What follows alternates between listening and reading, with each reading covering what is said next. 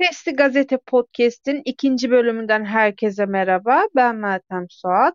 Bugün Sesli Gazetemizin manşetinde Kemal Kılıçdaroğlu'nun dün mutfağından peş peşe yayınladığı iki video ve Recep Tayyip Erdoğan'ın Konya mitingi var.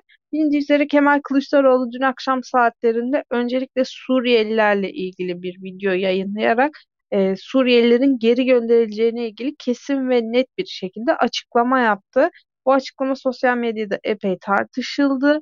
Bu videonun peşi sıra e, Deva Partisi Genel Başkanı Ali Babacan'la birlikte mutfağından bir video daha yayınladı. O videoda da seçilmeleri durumunda yeni kurulacak ekibin nasıl olacağına dair bir açıklama yaptılar birlikte. Tabii bu iki videoda hem Kılıçdaroğlu'nun Suriyeliler karşısında kesin ve net bir tavır takınması hem de Millet İttifakı'nın da Millet İttifakı içerisinde sorunlar var de diyenlere rağmen birbirine gitgide kenetlenmesi sosyal medyada da e, ana akım medyada da epey konuşuldu.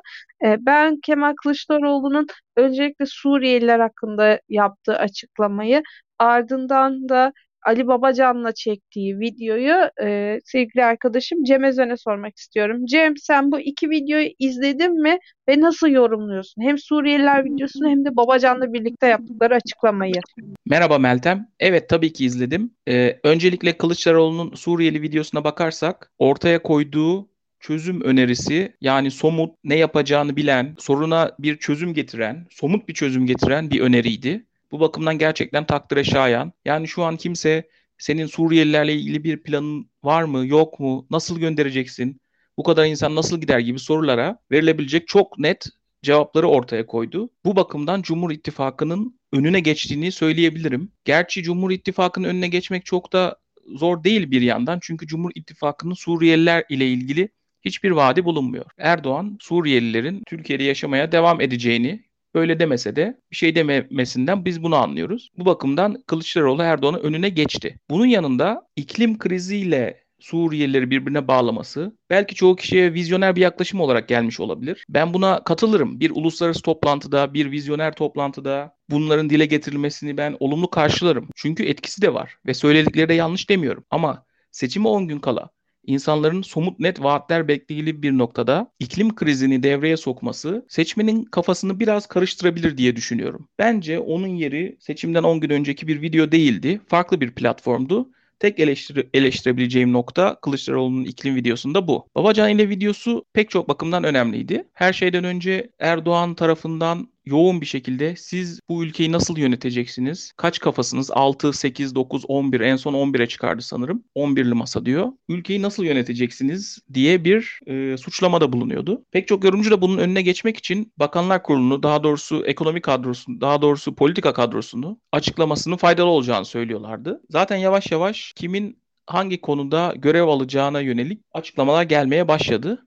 Bu bakımdan Erdoğan'ın salvolarını savuşturduğu söylenebilir. Fakat burada da bir nokta var. Geçtiğimiz hafta Meral Akşener Bilge Yılmaz'ın ekonominin başına geçeceğini ilan etmişti. Dün de Kemal Kılıçdaroğlu babacanı öne çıkardı. Şu an itibariyle ben gerçekten bilmiyorum. Ekonomiyi kim yönetecek? Bilge Yılmaz mı yönetecek? Ali Babacan mı yönetecek? Eğer bu kafa karışıklığını bir an önce gidermezlerse Erdoğan'ın gönderdiği siz yönetemezseniz sinyalinin biraz tuzağına düşmüş gibi olacaklar. Ben Hazine ve Maliye Bakanlığı'nın paylaşılacağını veya başka formüller öne çıkarılacağını düşünüyorum ama bunun somut olarak anlatılması, seçmene anlatılması lazım. Şu an itibariyle ben ekonominin başına kimin geçeceğini bilmiyorum. Ben video ile ilgili e, şunu söyleyebilirim. Evet iklim konusunda bunu seçimden sonra söylemesi lazımdı ama özellikle hani AB grubu diyebileceğimiz hani belli beyaz yaka ya da orta üst sınıf e, seçmen kitlesi iklim kriziyle yakından ilgileniyor ve ilk defa hani bir genel başkan iklim kriziyle ilgili bir e, çözüm önerisi getirdi ve dedik biz bunu çözeceğiz ve bunu bakın dedi Dicle ve Fırat nehirleri kuruyacak. Hani bu Suriyeli krizin önüne geçmezsek bizi daha büyük felaketler bekliyor dedi. E, bu açıdan ben olumlu buluyorum. İkinci e, nokta ise ben bugüne kadar Cumhur İttifakı'ndan hiçbir liderin yan yana gelip bir arada bir video çektiğini ya da herhangi bir açıklamada bulunduğunu görmedim. Devlet Bahçeli de ayrı miting yapıyor, Recep Tayyip Erdoğan da ayrı miting yapıyor. Ama Millet İttifakı sürekli bir arada ki Hani Cumhur İttifakı'nda Milliyetçi Hareket Partisi onun listesine girmeyi bile reddetti. Kendi başımıza seçime gireceğiz dedi. Hani bir ittifakta bu kadar ayrı ayrı hareket eden e, kişiler varken Millet İttifakı'nın sürekli bir arada olması çok önemli bir vurgu. En azından seçmenin gözünde de bakın hani biz ayrılmıyoruz birbirimize daha da kenetleniyoruz mesajı veriyor. Bu çok olumlu bir gelişme. E ben toplumsal cinsiyet çalıştığım için işim bir de arka tarafta Selvi Kılıçdaroğlu ile Zeynep Babacan'ın fotoğrafını da yorumlamak istiyorum. İnanılmaz bir pozitif fotoğraftı. Çünkü dediğim gibi bugüne kadar muhafazakarken hatta özellikle Millet Cumhur İttifakı'nda e, hiçbir lider mesela Erdoğan'ın eşi Emine Erdoğan'la e, Yeniden Refah Partisi'nin genel başkanı Fatih Erbakan'ın eşinin bir arada fotoğraf karesi verdiklerini görmedik. Ya da başka bir liderin eşiyle bir arada fotoğraf çekildiklerini görmedik. Ama Millet İttifakı'nda İzmir mitinginde de eşler bir araya geldi ve e, aile vurgusu yapıldı, bir aradayız mesajı verildi. Bu çok çok önemli bir şey. Kadınların sürekli ön plana çıkarılması, e, liderlerin arkasında sürekli güçlü bir kadın imajı duruyor, güçlü bir kadın var algısı yaratılması ve öyle olması benim açımdan çok pozitif bir gelişme. Peki sen Konya'dasın e, ve Konya'da dün Cumhurbaşkanı Recep Tayyip Erdoğan'ın bir mitingi vardı. Sen mitingi yerinde gözlemledin. Göz, e, mitinge dair gözlemlerin neler? Evet Erdoğan'ın Konya'da yaptığı mitingi takip ettim. Her şeyden önce şunu söylemek lazım. Daktilo 1984 sitemizde de geçtiğimiz hafta bir yazı yayınlamıştım. Mitingler neden önemli? bununla ilgili. E, ben mitinglerin bizim siyasi kültürümüzde, siyasi hayatımızda önemli bir rolü olduğunu, seçimlerde de önemli bir rol üstlendiğini düşünüyorum. Dün yazdığım şeyi kendi gözlerimle gördüğüm için de birazcık mutluyum açıkçası. Şehir tamamen bunu konuşuyor. Konya zaten AK Parti'nin ve daha önce İslami Hareket'in çok önemli bir merkezi. Bugün de Erdoğan'ın oy depolarından birini oluşturuyor. Bütün şehir seçimi konuşuyordu. Hatta ana arterler seçim için tüm gün kapatıldığı için de şehir hayatının da e, biraz felç olduğunu söylemek lazım. Antalya'dan geldi Erdoğan. Antalya'da da çok büyük bir miting yaptı. E, bundan dolayı oldukça geç geldi Konya'ya. Yani Erdoğan mitinge başladığında 6-7 saattir orada ayakta bekleyen insanlar vardı. E, kalabalık yoğundu. Bu beklenen bir şey. Konya e, AKP'nin kalesi sonuçta. Erdoğan önceki mitinglere benzer şekilde bir siyasi vaat bir çözüm önerisi konusunda çok bir adım atmadı. Söylediği en önemli şey Gabar'da petrol bulunduğu ile ilgiliydi. E, aslında şunu söylemek lazım. Gabar'da daha önce petrol bulunmuştu. Neden bunu bugün açıkladı? Birazcık kafa karıştırdı açıkça söylemek gerekirse. Yani kalabalığın içinde bulunduğum durumda da muhteşem bir coşku yarattığını söyleyemeyeceğim. Bu arada daha önceki mitinglerde gündeme gelen Erdoğan konuşurken e, alanın boşalmasına ben de tanıklık ettim. Ya insanlar çok yorulduğundan ya Erdoğan'ın tabiriyle bindirilmiş kıta oldukları için yani oraya getirilmiş. Tamam işte mitingi izledik, geldik, şimdi dönüyoruz diyen insanlardan onlarla ilgili olduğunu düşünüyorum. Onun dışında şunu da söylemem gerekir ki Suriyeli, Afrikalı e, ve Arap misafirlerimizden de miting alanında ben çokça gördüm. Yani iki tane gördüm ve onu söylüyor değilim. Bir şekilde çokça Türk Türk olmayan Konya açısından söylüyorum Türk olmayan insanları da ben miting alanında gördüm. Benim gördüğüm çok yüksek bir siyasi coşku seçimi kazanmaya ilerleyen büyük lider olduğunu düşünmüyorum. Ben daha önce de uzun yıllardır mitinglere gittim. O coşkuyu bulamadığımı da söylemem lazım.